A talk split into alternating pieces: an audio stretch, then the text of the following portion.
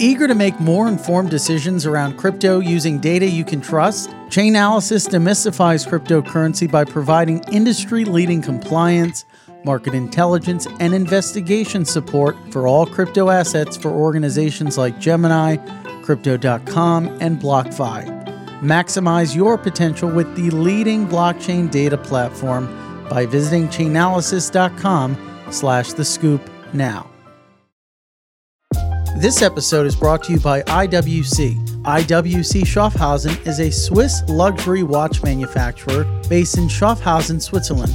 Known for its unique engineering approach to watchmaking, I W C combines the best of human craftsmanship and creativity with cutting-edge technology and processes. Discover the full collection at I W C dot com or download the I W C app to experience a virtual try-on now. All opinions expressed by hosts and podcast guests are solely their own opinions and not necessarily those of the blocks. Podcast guests may have taken positions in the assets or other matters discussed in this podcast. This podcast is for informational purposes only and should not be relied upon as a basis for investment decisions. For full terms, visit the block crypto dot com slash terms dash service.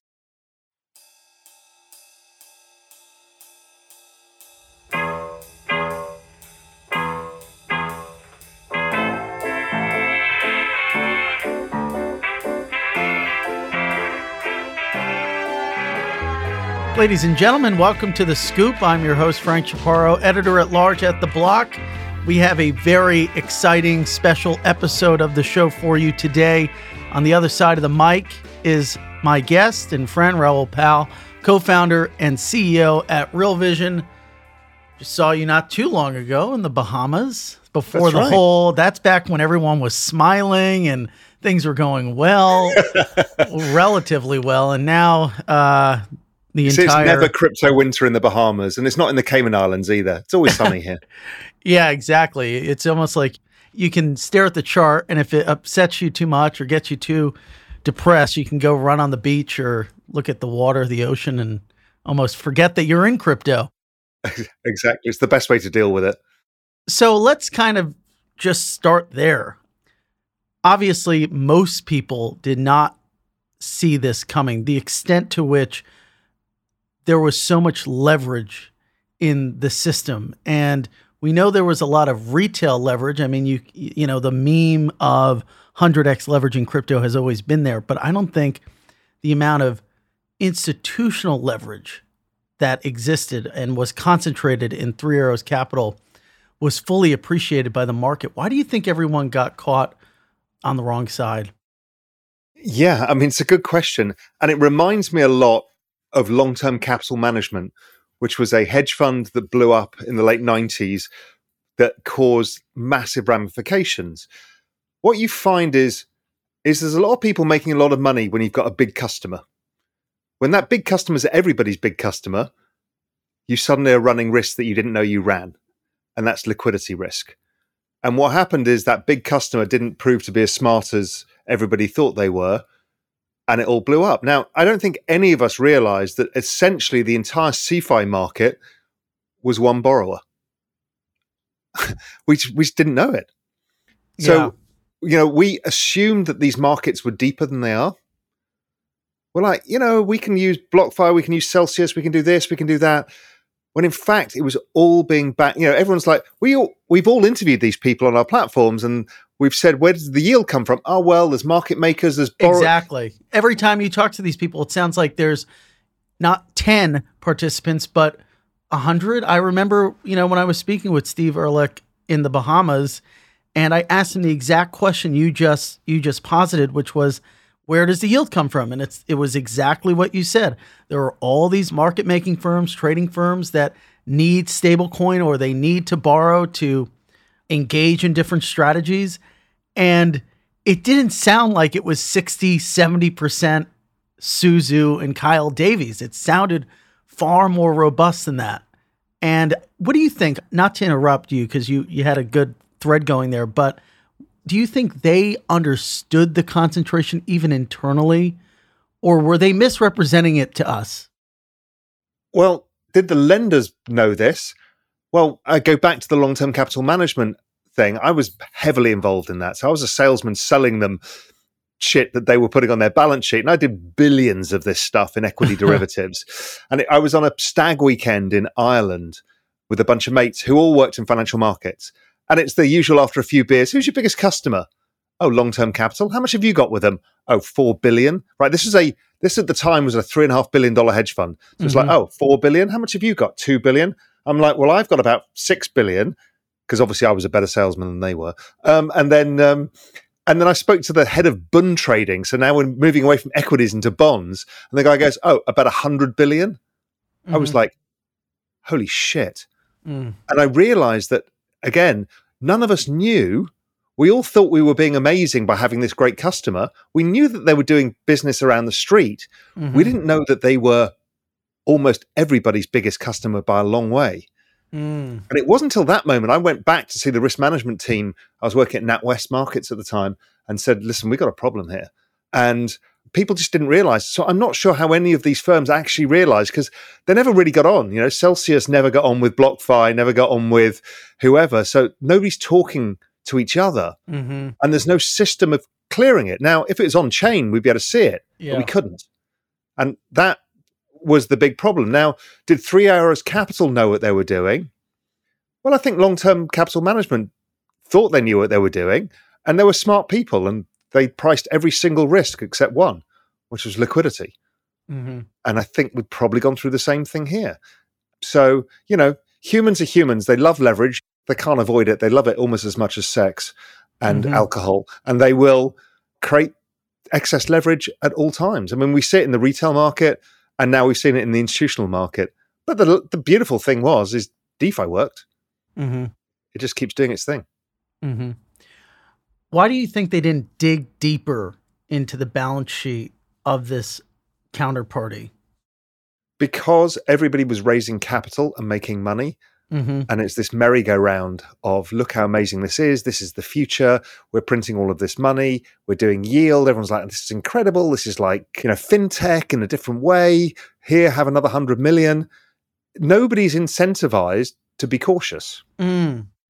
Now, if a bank was running a C F I business, they'd have been much more cautious because regulation and use of regulatory capital, which doesn't occur in this space. What you said reminds me of the quote from Charlie Munger, which is that smart men go broke three ways: liquor, ladies, and leverage, the three L's. So tr- it's so true. It's so true. So when we look to the future, right? I mean, I guess one silver lining in all of this is the fact that now that all the leverage has been sucked out, the lenders are pulling back loans. This kind of has to be the floor, right? I mean, before, to your point, the merry-go-round was going, the amount of capital being injected into the space was mounting, and the amount of leverage was unlike anything we could have imagined. And that was juicing everything up. Now all that leverage is gone. That has to give an indication that we've maybe bottomed out. This is the real floor of the market.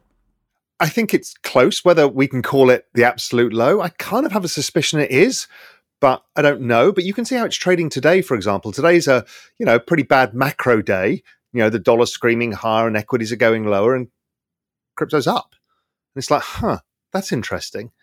Because it feels that those participants, the forced selling participants are, are out of the market, as you say. So we're definitely close to the low. And, you know, we can see it from everything from on-chain data to, you know, technical analysis to logarithmic trends. I mean, everything is saying it's it's here. And I think we just need the macro turn, really, before we can start to call that. But I, the leverage is gone, and, and that's a good thing. Now, let's see where the next leverage cycle comes from. My guess is the capital providers to the space will end up being financial institutions. Mm. So I know that people like Apollo, Blackstone, you know, the investment banks are all looking at how can they get involved, because I know it's not a popular thing to say in crypto, but those people understand risk and lending risk. So it becomes interesting. There's also another really interesting thing happening, which is this move towards, you know, assuming that it goes ahead, towards the E T H merge. I think we're going to end up creating a benchmark web three interest rate of which we can assess other risks against. So that makes risk management slightly more transparent. You know, why are you giving me ten percent interest when the E T H staking yield is four point eight percent? Therefore, you know, you know, it's E T H plus four hundred basis points or whatever it is. Okay, there's risk in that. I think, you know, we're going to be moving towards that, much as all capital markets are priced off treasury yields. So I think it's it's it, it's good because we need to grow up some of this stuff. So you've been on the show three times or, or two or three, but the first time you were on, it was really early on in the pandemic. And I remember, I just feel like you were really right about the Fed. Just papering up the cracks was exactly what you said. And everybody was wrong about inflation, or most people were. Most people were wrong about the the ability of the Fed to sort of navigate the economy through this financial or economic and health crisis. And you didn't really have a lot of faith in them. And I feel like you saw where the macro picture was going, but at the same time, you were still very bullish on crypto. And I think even as late as November, you were like doubling down on E T H.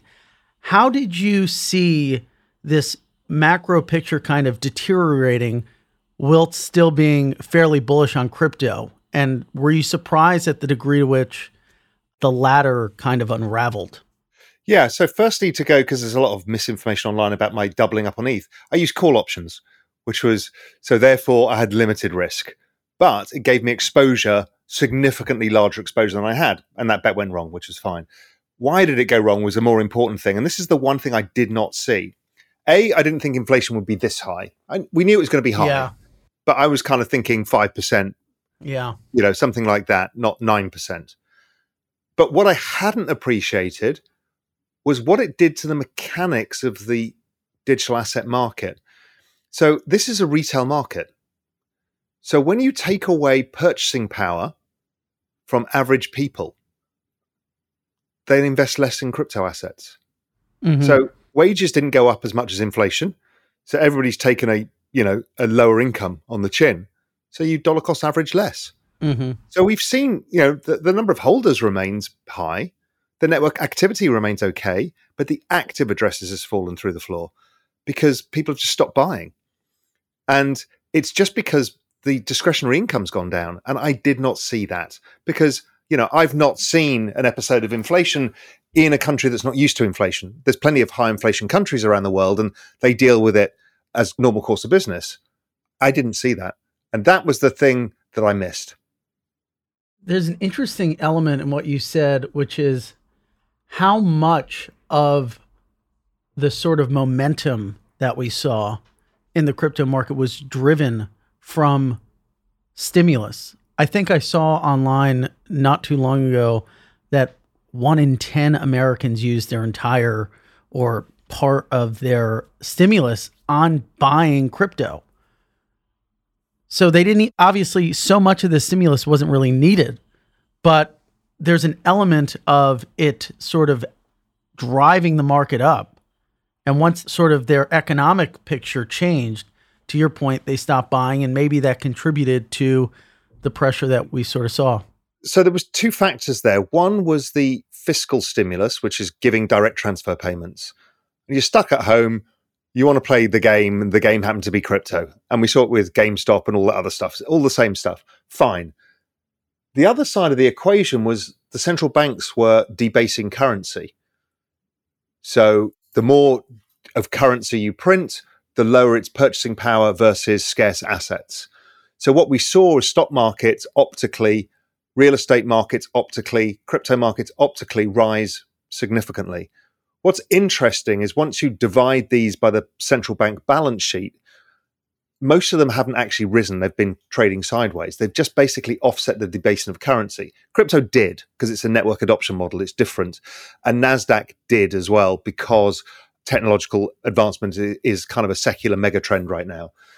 So part of it is optical, and the other part was pure stimulus going in. Now, the question I always ask is, was that wrong to give the stimulus?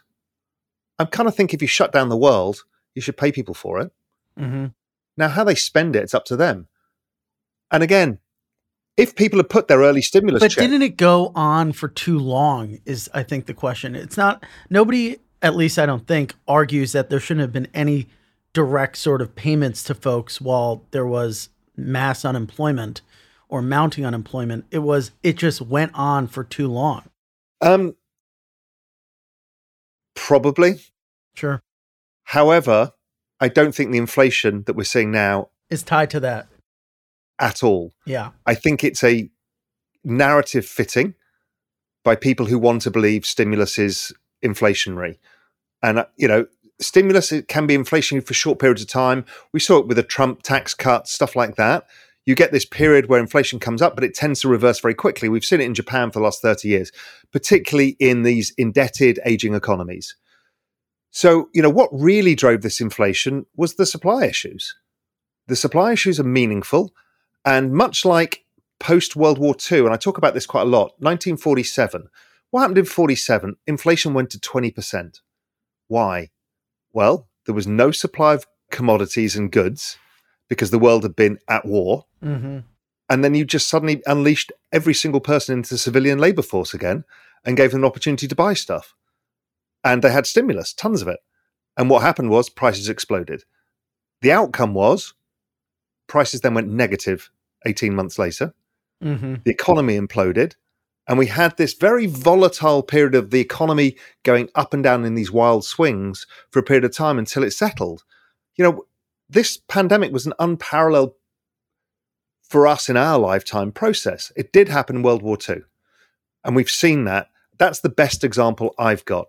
The market is stuck and fixated on the nineteen seventies. nineteen seventy-four was quite similar. So nineteen seventy-four, we had the Arab oil embargo. Mm-hmm. So they shut off the supply of oil and prices rose and the economy went down the toilet really fast. And so did the stock market, fell fifty percent. And it recovered soon after as the Fed were cutting, even with inflation at its highs. But then we had a secondary inflation in seventy-nine. And that's what people are fixated on now. We're going to get this secondary bout of inflation. But that was driven largely by demographics. That was yeah. the largest cohort of people ever to enter the workforce at the same time in all recorded history, buying their first house, their first car, their first suit, their first tie, their first everything. Sure. So, of course, it's inflationary. So we don't have that set up. So I just don't think it's structurally there.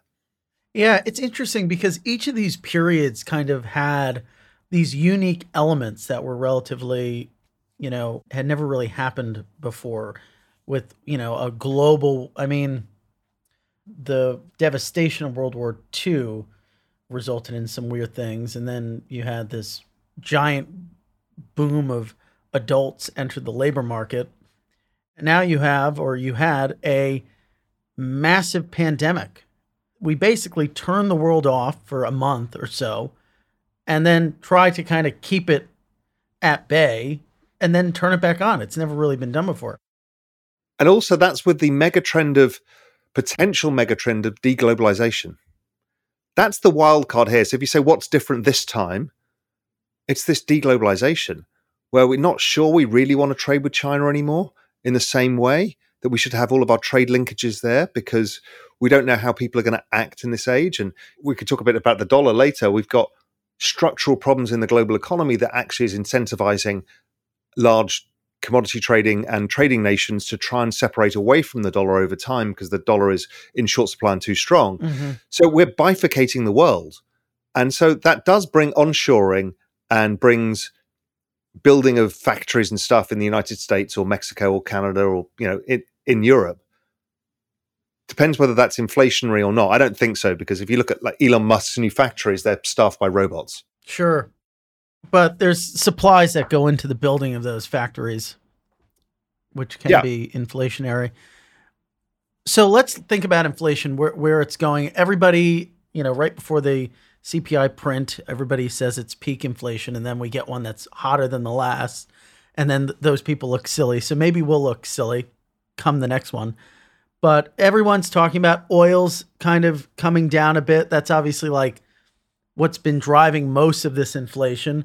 Do you think that's an indicator that we're going to see the broader inflation come down? Or is that indicating that we might be going towards recession because people are driving less. They're, they're worried about the economy. They're worried about the future.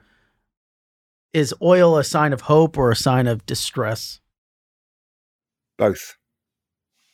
So why both? Oil was the last commodity market to fall. Almost everything else is down between thirty and sixty percent. So we've had some massive falls in commodities. So the cost of goods has been coming down. Supply chains have been freeing up.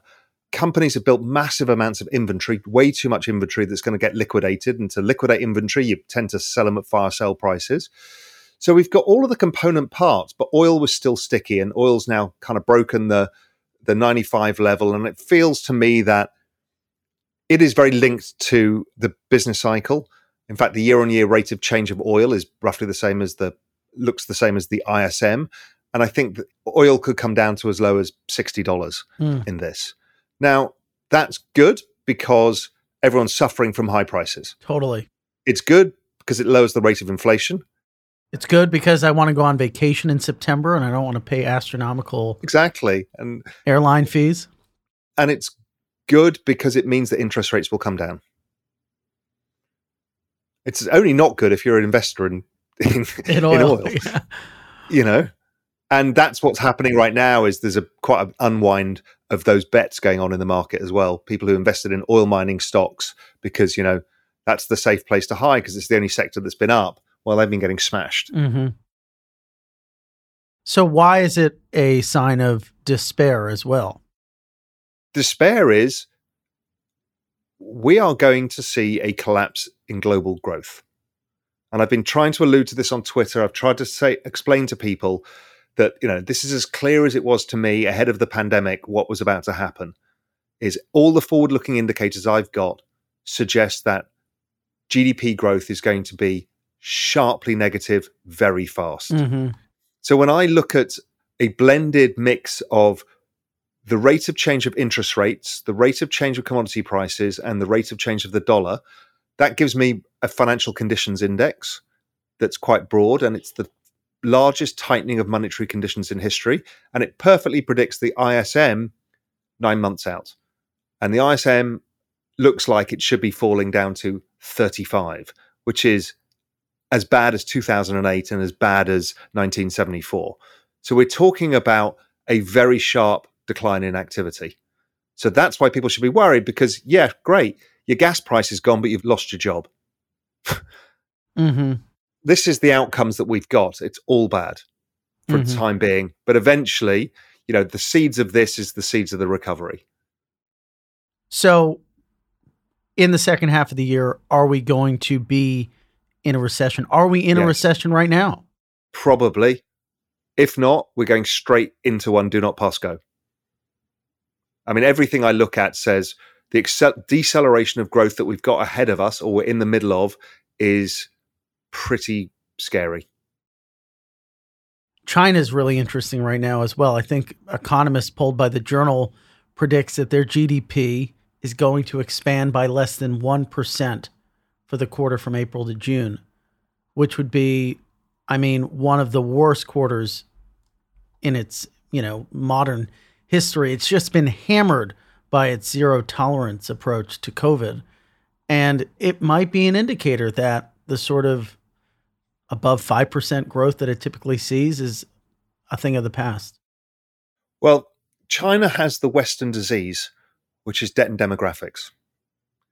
It's very hard to generate high G D P growth in that environment, which is why China's been scrambling to get up the value chain, not being the cheap manufacturer, mm-hmm. but trying to make the electronic goods and make the transition that Japan made. Well, because, because they're not going to have the the youth, the young population. There's already estimates that they've exaggerated their population by hundreds of millions of people. And they've also overbuilt.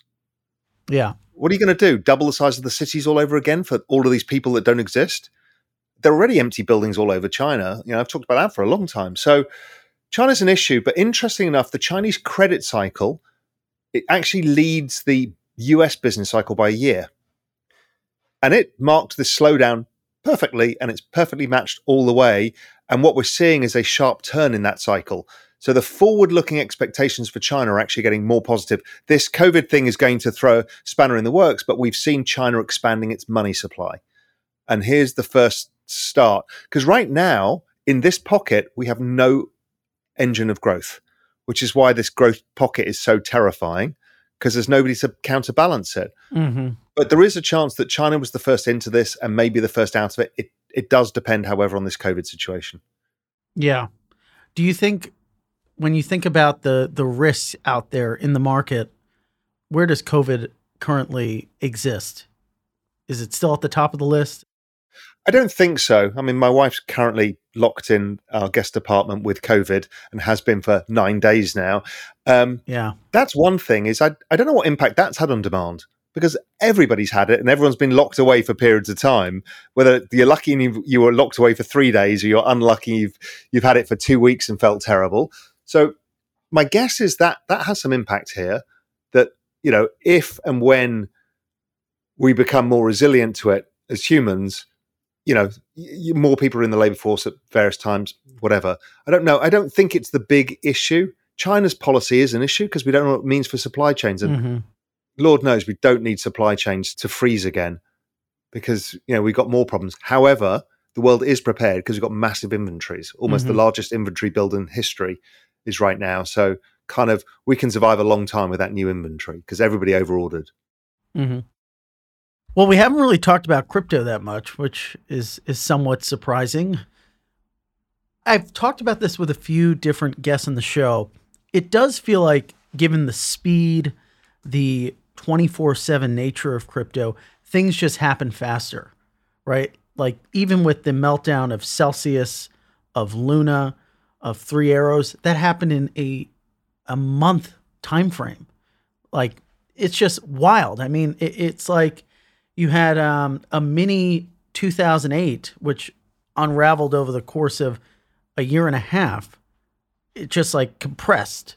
And I think there's several unique dynamics about crypto that make it, I, I don't know if it's the speed of information or that twenty-four seven nature of the market, but it seems like crypto just gets to where the broader market is going first. I agree.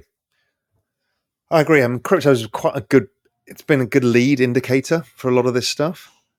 Don't forget, it because it is a technology and a network adoption model, it tends to be further out the growth curve. So therefore, it needs to focus further out into the future because you're not discounting current cash flows. You're looking at, you know, what is the future of the network adoption. So it tends to be faster to do it. Crypto, you know, very much traded in line with some of the growth end of tech, as it should do, because they're similar things, just different things. You know, whether you're talking about the adoption of A I or or crypto, they're broadly the same kind of thing.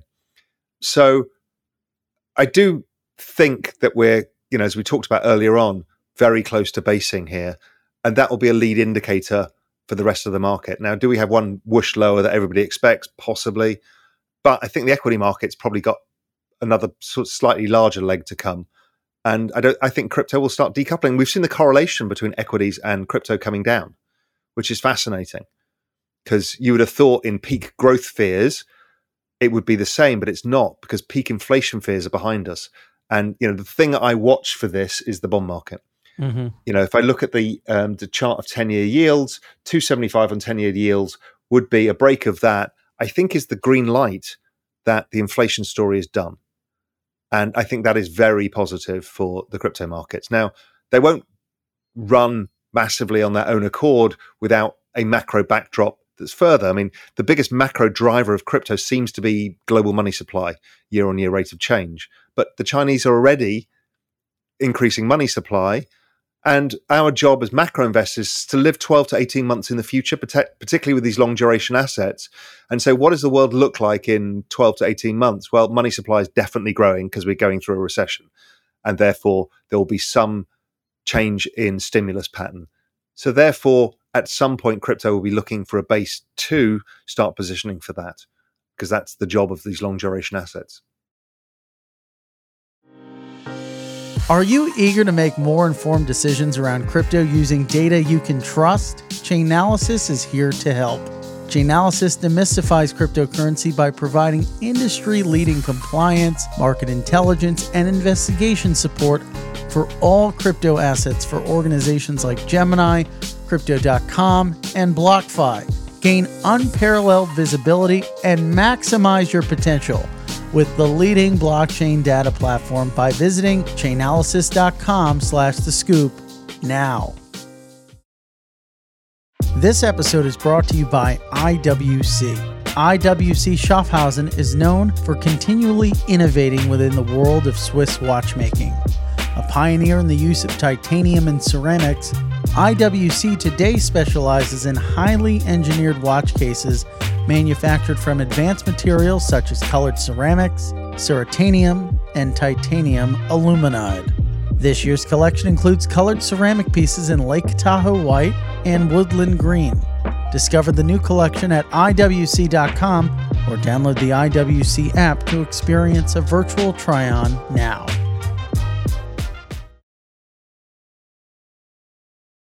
Do you find it funny that every time we have a really red-hot C P I print, Bitcoin pops and then goes down with the rest of the market? It's like, you know, the train that maybe could and then doesn't. It's because people got this stupid narrative in their heads that it's an inflation hedge. But that was the narrative. This was the big narrative in twenty twenty. Yeah, but they misunderstood the difference between inflation and debasement. It's a debasement hedge, not an inflation hedge. An inflation hedge basically kills everybody. Not even gold. You know, that was the whole narrative from the seventies. Well, when the inflation comes, when they print too much money and the inflation comes, you need to own gold. Well, gold's been a pile of shit. So therefore, nothing works in inflation, basically. Yeah. Except, I guess, the dollar's not doing too bad. Yeah, the dollar's done pretty well. And this is something that a lot of people who aren't in macro don't really focus on.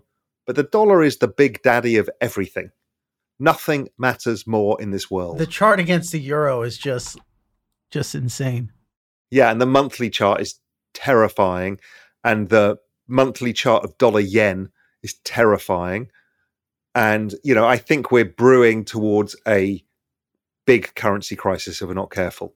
And if the Fed are not careful, they're going to create this. Now, the dollar doesn't just go up because of interest rates. It also mm-hmm. goes up because of growth fears. In bad growth environments, people want dollars. So people are kind of thinking, well, when the Fed starts saying they're going to pause, the dollar will come off.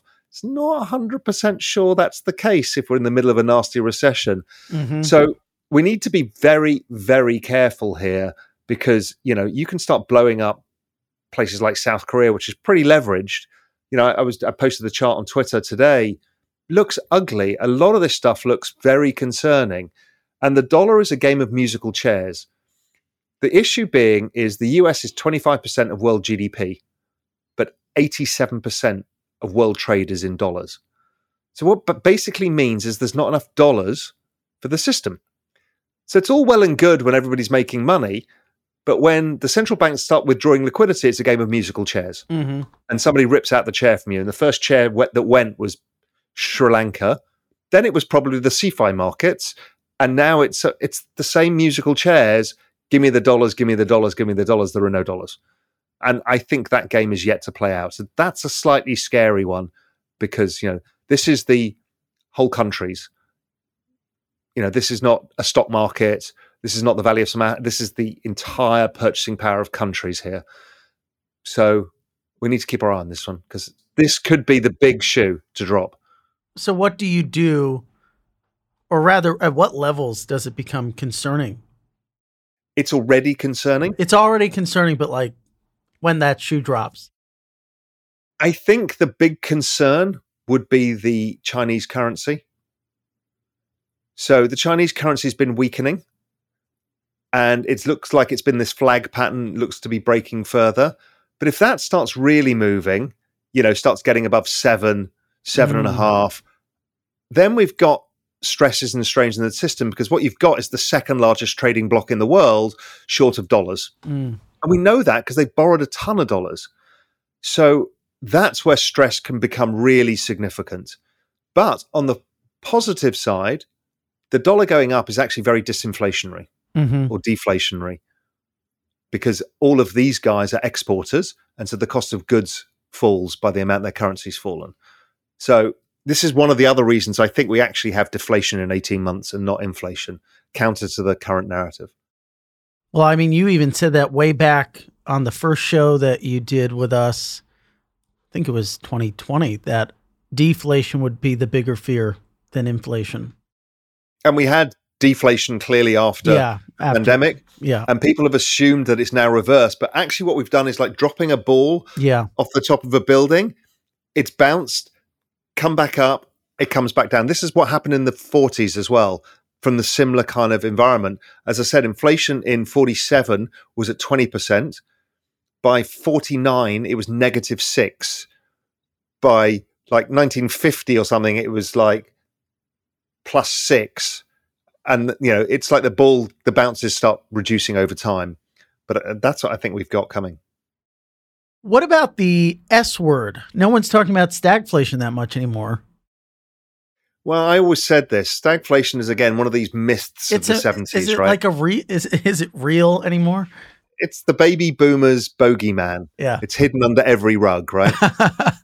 Yeah. You know, like, you know, our generation, well, not well, your generation's bogeyman will be deflation and mm-hmm. central bank printing. You know, there's different generations have different bogeymen. So the boomers are all out in force about stagflation. But stagflation is just a phase from turning from inflation to a collapsing growth. So there's a period of time where inflation's high and growth is falling.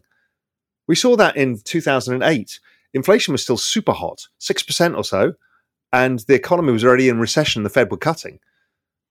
But there's only been one period of really significant stagflation, was that late seventies period again, because we had demand-led inflation. Very different. So how are you positioning yourself right now? So at a personal level, I've been adding the most to crypto I've added since November twenty twenty.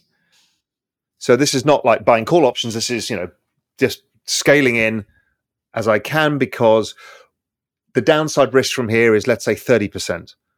The upside is ten x. I'll take a thirty for one bet or whatever, you know.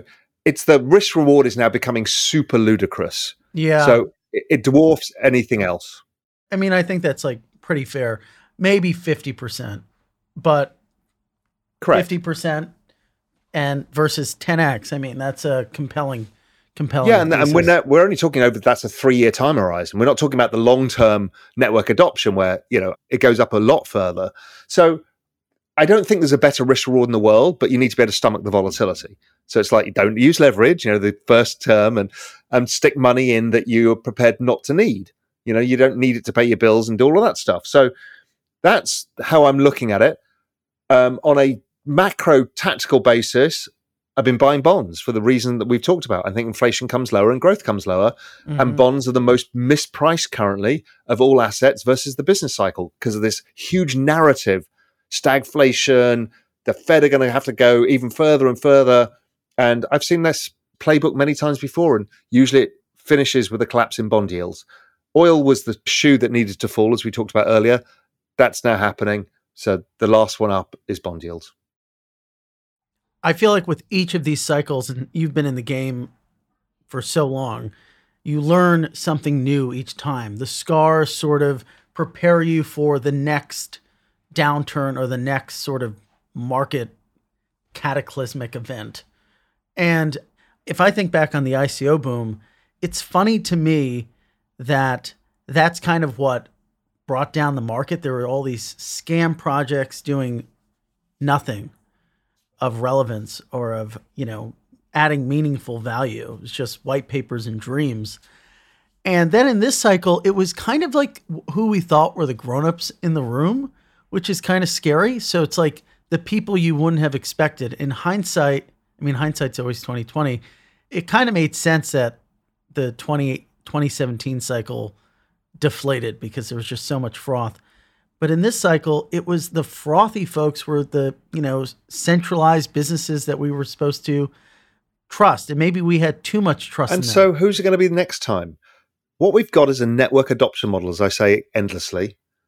So retail was the network adoption in two thousand seventeen. Mm-hmm. These other players were the ones of this cycle. The next cycle is going to be the institutions. And they yeah. too... The big, the bigger they institutions. Too will misjudge the volatility. They may not have the leverage, but they may be the forced sellers. So everybody who comes into this market has to take it on the chin a couple of times before they learn the volatility of the space. I was lucky because I first bought Bitcoin in two thousand thirteen at two hundred bucks, and it went up to one thousand in three months. And I'm like, clearly I'm a god. There's nobody better. There's ah. nobody better. It then fell, but I had a long-term macro thesis. So I was looking at a ten-year bet or longer, and I'd done, written the first ever macro strategy piece for Bitcoin and said, listen, on a gold equivalent basis, um, it's worth about a million dollars. So I said, it's trading at two hundred. This is clearly the best risk reward anybody's ever been given in history. And I said, let's assume I'm an idiot, which I am. Let's discount my million dollar target by ninety percent. So therefore the target's a hundred grand. Mm-hmm. So there's me being as conservative as possible. Mm-hmm. And it's still at two hundred. It's still the best risk reward anybody's ever seen in their careers. So I took that bet. It went up five x. I'm like, see, I'm I'm a total god, you know. Genius. Then it falls eighty-four percent. And I just say, well, fine, you know, this is, I put the money in. I knew it was a call option and it has to have time to adopt. And then over time, I looked back in two thousand seventeen and I was up ten x. And I stupidly got out too early because of the forking wars.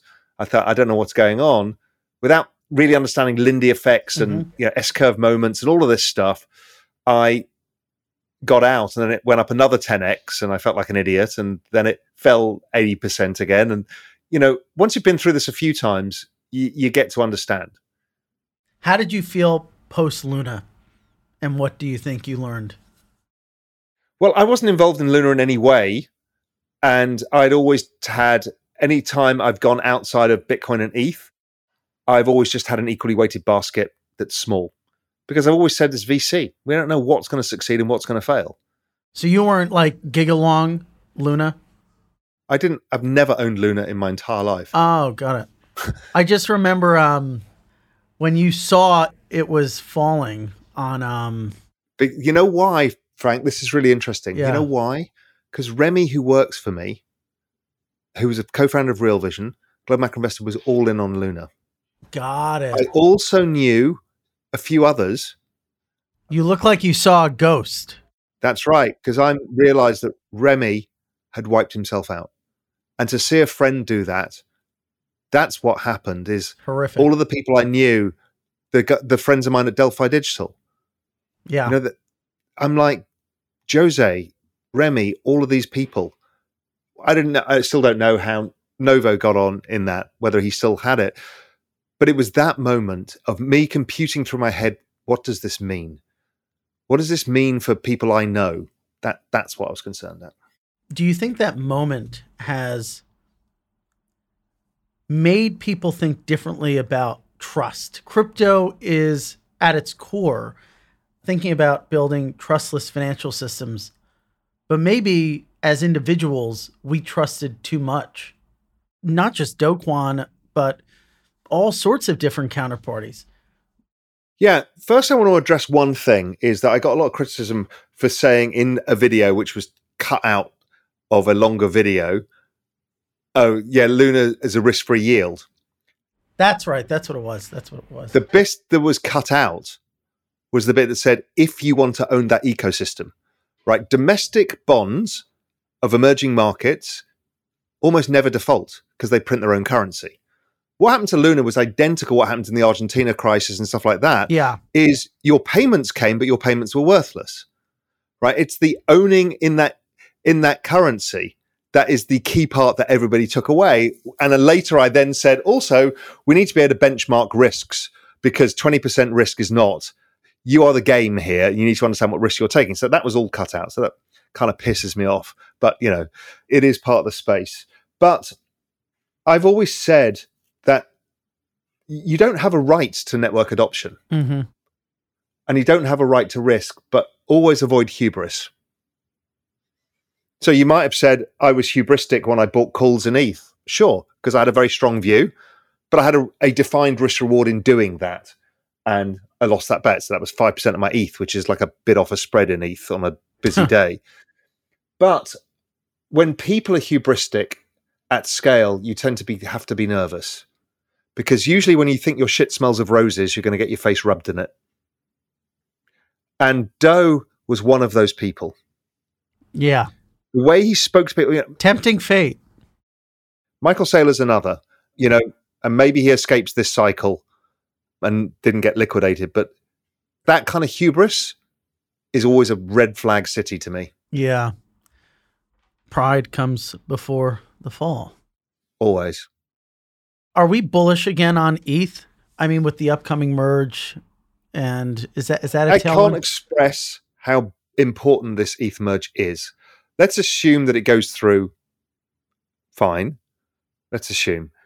Um, and that's not a that's not a certainty, but assume it does.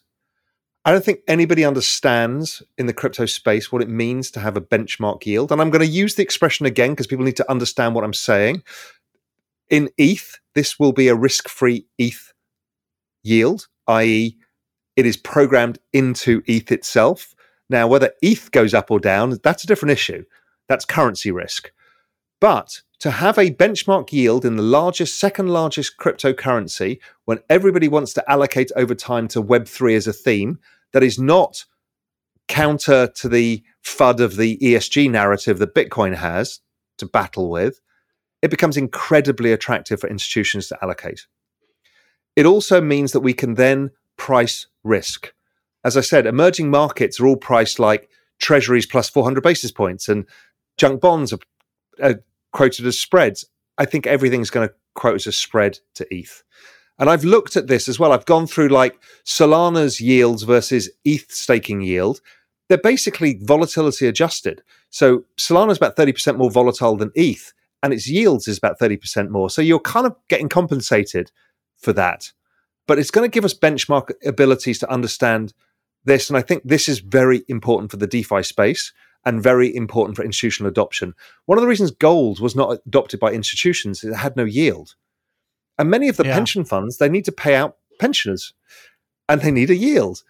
And E T H is, is going to be a very robust yield. Whatever the, it settles at, call it between five and eight percent, whatever the number is, doesn't really matter. That's great. And it trades at a premium to treasuries.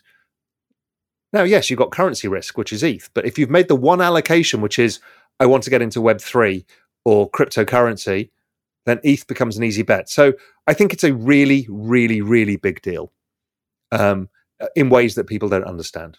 And obviously, then behind that is the, you know, the amount that gets burnt, the supply issuance, et cetera. So you've got a enormous supply shock.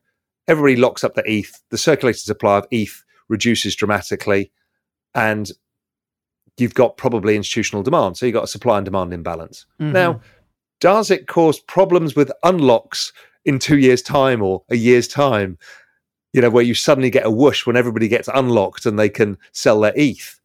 Maybe. Maybe it creates another dynamic in the market we don't know about. Right now, everyone's trying to solve it with the staked E T H, which trades at a discount, obviously, because that's liquidity. And the discount is the difference in liquidity. When people want liquidity, staked E T H will trade at a discount to E T H, which is how markets should trade. But a lot of people didn't understand that either. They thought, well, they should be one for one. It's like, no, no, no, no, no. They're only one for one in good times. In bad times, it should trade at a discount because you need to pay a liquidity premium. Do you think there are any other risks like in crypto right now? I feel like after Three Arrows blew up, at least here at the block, we're thinking, okay, what, what could be the next... The only, you know, the only one, I've gone through this, like we're all doing, the only last one out there is MicroStrategies. But I think that's much further down. I think the kind of, yeah. the short put is lower down. So I'm not really concerned by it. And, you know, I kind of hope he succeeds because I love a bit of crazy sometimes. And I think, you know, what he did was crazy. And look, investors bought the shares, they bought the convertibles, they're in it for the ride. So yeah, who cares what people say, right? That's that's the risk people are taking in owning that stock, and that's fine. So other than that, I don't see it. I mean, I guess something to do with one of the larger exchanges. Yeah. you know, a lot of people come to me, but these are usually kind of the boomer style folks who come to me and go, well, Coinbase, they're going under. Yeah. Given their public status, we have a bit of a view into the robustness of the business. They've got quite a bit of cash. They've got insurance. They've got, you know, parameters in place to keep the lights on. Yeah, I'm not concerned by it, but, you know, none of us are experts. True. You know, shit can happen. But, it can. You know, something like one of the bigger exchanges could be an issue. But, you know, we've thrown everything at it, from Chinese bans to India going, yes, we're yeah. all in, no, we're not in, yes, we're in, no, we're not in, all of this stuff. And it's in the price. I think regulation's now a net positive for the space as that's, well. That's another factor. That could be. It was funny. I was talking with a former executive at the New York Stock Exchange, and we got drinks, and it was days after Luna, but before Celsius. And so, again, obviously, we don't know anything. We don't know what we're talking about. And I'm, I was saying, I think that this, hopefully this is the end, you know, um, and then Celsius blew up. So I was, I was kind of wrong. I felt like the bear market was going to go on for much longer, but I didn't expect like the Three Arrows meltdown. And I don't think anyone did, but we were both kind of concerned about regulation, and we thought that's what would sort of usher in like a really strong bear cycle, but that hasn't really happened yet. So do you think that can lead to even more pain? I'm I'm actually the reverse on that. Usually everybody's biggest fear creates an opposite reaction. And we've seen the indications of where regulation's going. And we know there's going to be a fight, and there's a lot of terms we need to fight over and blah, blah, blah. Generally speaking, it's going in the right direction. Mm-hmm. That's the U K, the E U, and the U S. So if you are Ohio pension fund and the regulators give you clarity and it's a non-correlated asset over an extended period of time, not passing correlations in risk times, you will allocate to this. So I think it's a very big positive of the space, the regulation, as long as they don't entirely ban it, which is not happening. It's always going to be not as bad as you expect. And so then there's like, there's going to be some relief. And it's good news for a lot of people who need regulatory clarity. You know, it's kind of very good news for people like Goldman Sachs and J P Morgan and BlackRock and all of these people. You know, people have a nightmare with DeFi. One of the issues, there's not enough capital mm-hmm. in the crypto markets. It's very, you know, like the entire... Now there's a lot less. There's a lot less now. But the entire hedge fund space in crypto, the entire thing is four billion dollars. Yeah. While traditional markets are about two trillion dollars in hedge funds, right? We have so little secondary capital, which is one of the reasons why three A C and others were had such an outsized imprint. There's so little secondary capital. And one of the reasons has been this regulatory stuff. DeFi markets, as I said, people like Apollo and And Blackstone and the banks and all of these guys would love to provide capital at, at good yields in ways that they can, but they can't because of in DeFi you can't K Y C and A M L, which is why everyone's trying to spin up these compliant yeah. DeFi platforms, because then you get unlimited capital, because that's where the trillions of dollars is. The trillions of dollars is not you and me sticking, you know, going behind the sofa and getting more coins to try and stick into the market. It's the hedgies. You tweeted on July fourth about digital sovereign states. I was celebrating America Day, so I missed it. But can you explain like what you mean by the concept of digital sovereign states and how exactly crypto fits into this? Yeah, I've been talking about this for a long time, and now Balaji's obviously written a book about it. Yeah.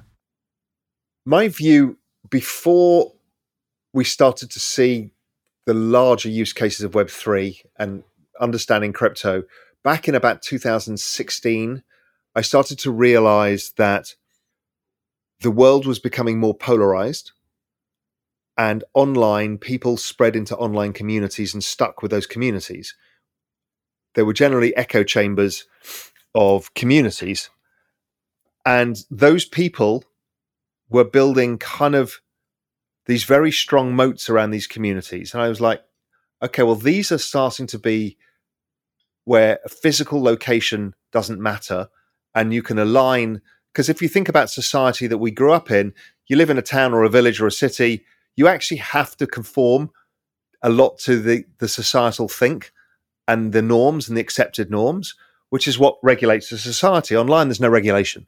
You can be anybody you want to be, mm-hmm. and you can hang out with the most extreme people in the world, mm-hmm. whatever your view is.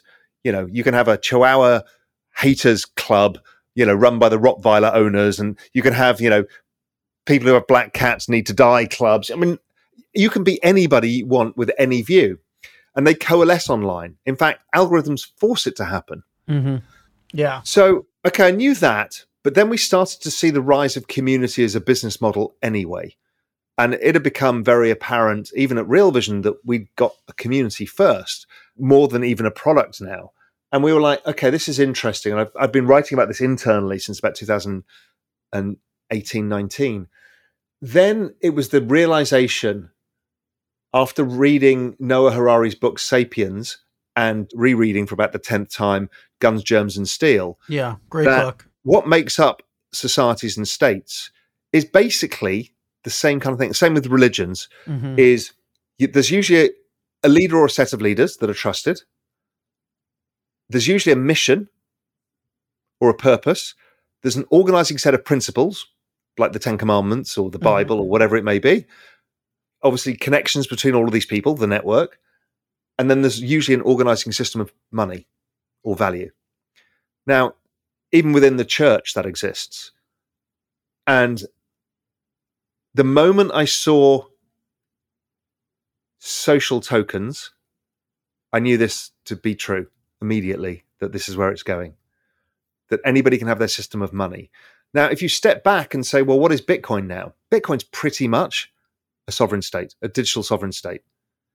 It has its philosophies, has its leaders, it has its myth, it has its organizing set of principles. It even has holidays. It even has holidays. Bitcoin Pizza Day. It has mantras, HODL. So it has leaders, yeah. It's a nation state, which is why it's being defended so vigorously. You know, the Bitcoin maximalism is the defense by those that want to defend the network or the state. And so once you see it through those eyes and understand network effects, you see it forming everywhere. And then you start to understand that, well, really, the music I'm into, part of that is the culture. Mm-hmm. And that this tokenization, we, we're going to be able to tokenize culture and communities and like-minded people. And it's already happening at scale, but people are seeing it and calling it something else. Bitcoin is clearly a digital sovereign state. And it's a one that concerns other sovereigns because of its scale. Why did Facebook get stopped from Libra so fast, like nothing I've ever seen before?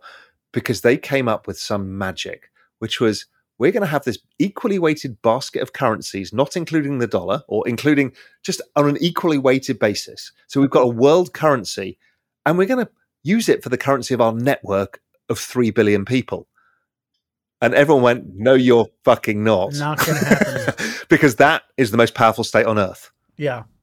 So this is what digital sovereign states, but it also means that it becomes opportunity. Once you understand and see the world in this way, building business, building community, realizing value from community, unlocking value from community becomes extremely powerful. I mean, I've just co-founded a business called Science Magic Studios.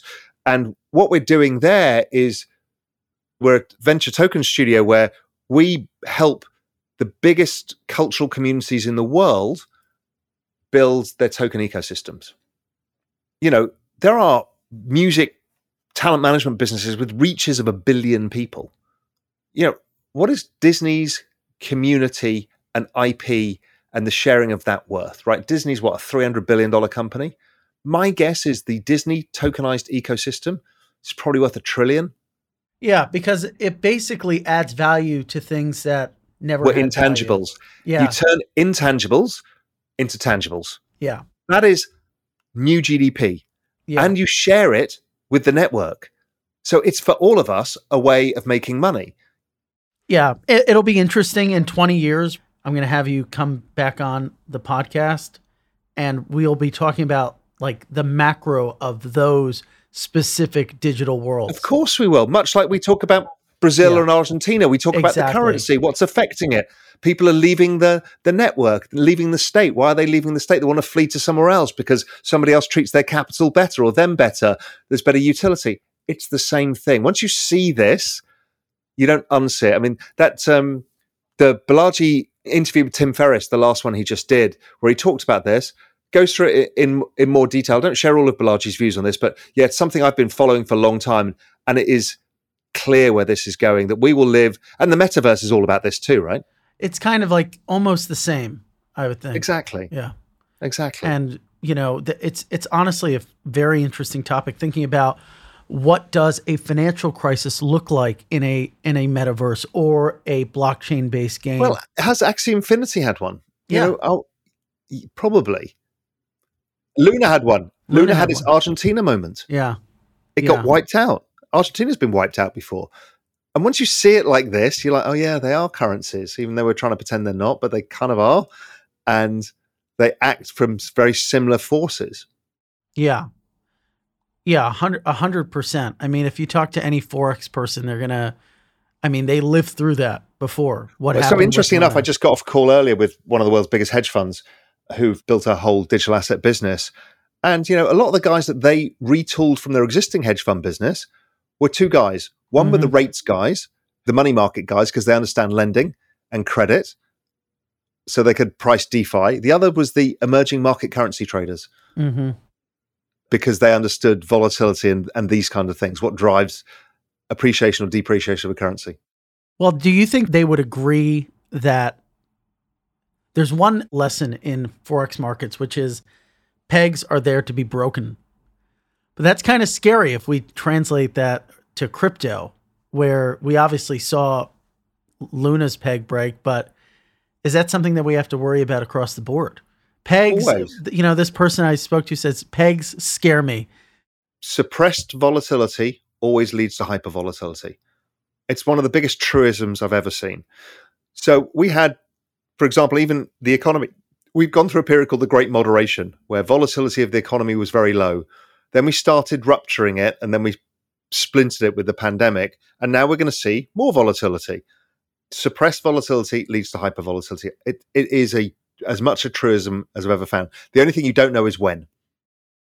Well, sir, really appreciate you coming on the show. We unpacked a lot. I'm not surprised that it was this wide-ranging and, and fun. I, I want to give you a second as we close to talk about what's going on at Real Vision and the Academy, and just to let our listeners learn more about you and where they can find you, et cetera. Yeah, absolutely. So you can find me, obviously, on Twitter. I'm very active at Raoul, R A O U L, G M I. I do a, a weekly show that's part of Real Vision Crypto, which we produce a, some incredible interviews every day of the week. That's free. Just go to real vision crypto dot com, uh, sign up for that, and you'll get my weekly show, which is amazing. Um, the other thing, just the exciting news we're doing is one of the things I can see online when I'm on Twitter, when I'm speaking to the Real Vision community and other stuff, is everybody thought they knew how to invest until this happens. Yeah. And we've been building a trading education course for the last year and a half in stealth, which gets launched in the next two weeks. And what we've done is, because we're Real Vision, we've got access to the kind of greatest minds in finance. So we've built this entire video course with the most amazing people in the world teaching you everything from technical analysis with Tom DeMark through to volatility trading, through to portfolio construction, is trade kind sizing. It's kind of like master classes of, it's of finance? All master classes with a course as well through it, mm. transcripts, and it's all part of the Real Vision Plus membership. So it's actually based around a course that I helped develop years ago with a friend of mine who was the head of prop trading in equities at Goldman. I used to sit opposite him. Then we both went to G L G, the hedge fund. He ran one fund, I ran the other. Then we both quit, and he ended up running a big family office. But he made a show called Million Dollar Traders for the B B C, where we trained oh, ordinary geez. people to become hedge fund managers. And he put up a million dollars of his own money. And I helped design the trading course. That ends up becoming this course that we ended up buying off uh, Lex Van Dam and turning it into this. So this is actually designed by like the head of prop trading at Goldman and hedge fund managers. It's it's unique. So just go to realvision.com forward slash the academy and check it out, because it's it's bloody amazing. And these kind of things usually, again, as ever, they're usually like three thousand dollars. And it's usually taught by somebody who's not even in the markets. Yeah, they're just like a former real estate broker who... Uh... That's right. And this is entirely different. It's a total game changer. And it's part of a Real Vision Plus membership. And right now, there's massive discounts on launch. So it's a good thing to do. All right, check it out. Thanks so much. Thanks for joining the show. Yeah, really enjoyed it as ever. It was a lot of fun. And we'll be back for you again with another great guest. Have an awesome day.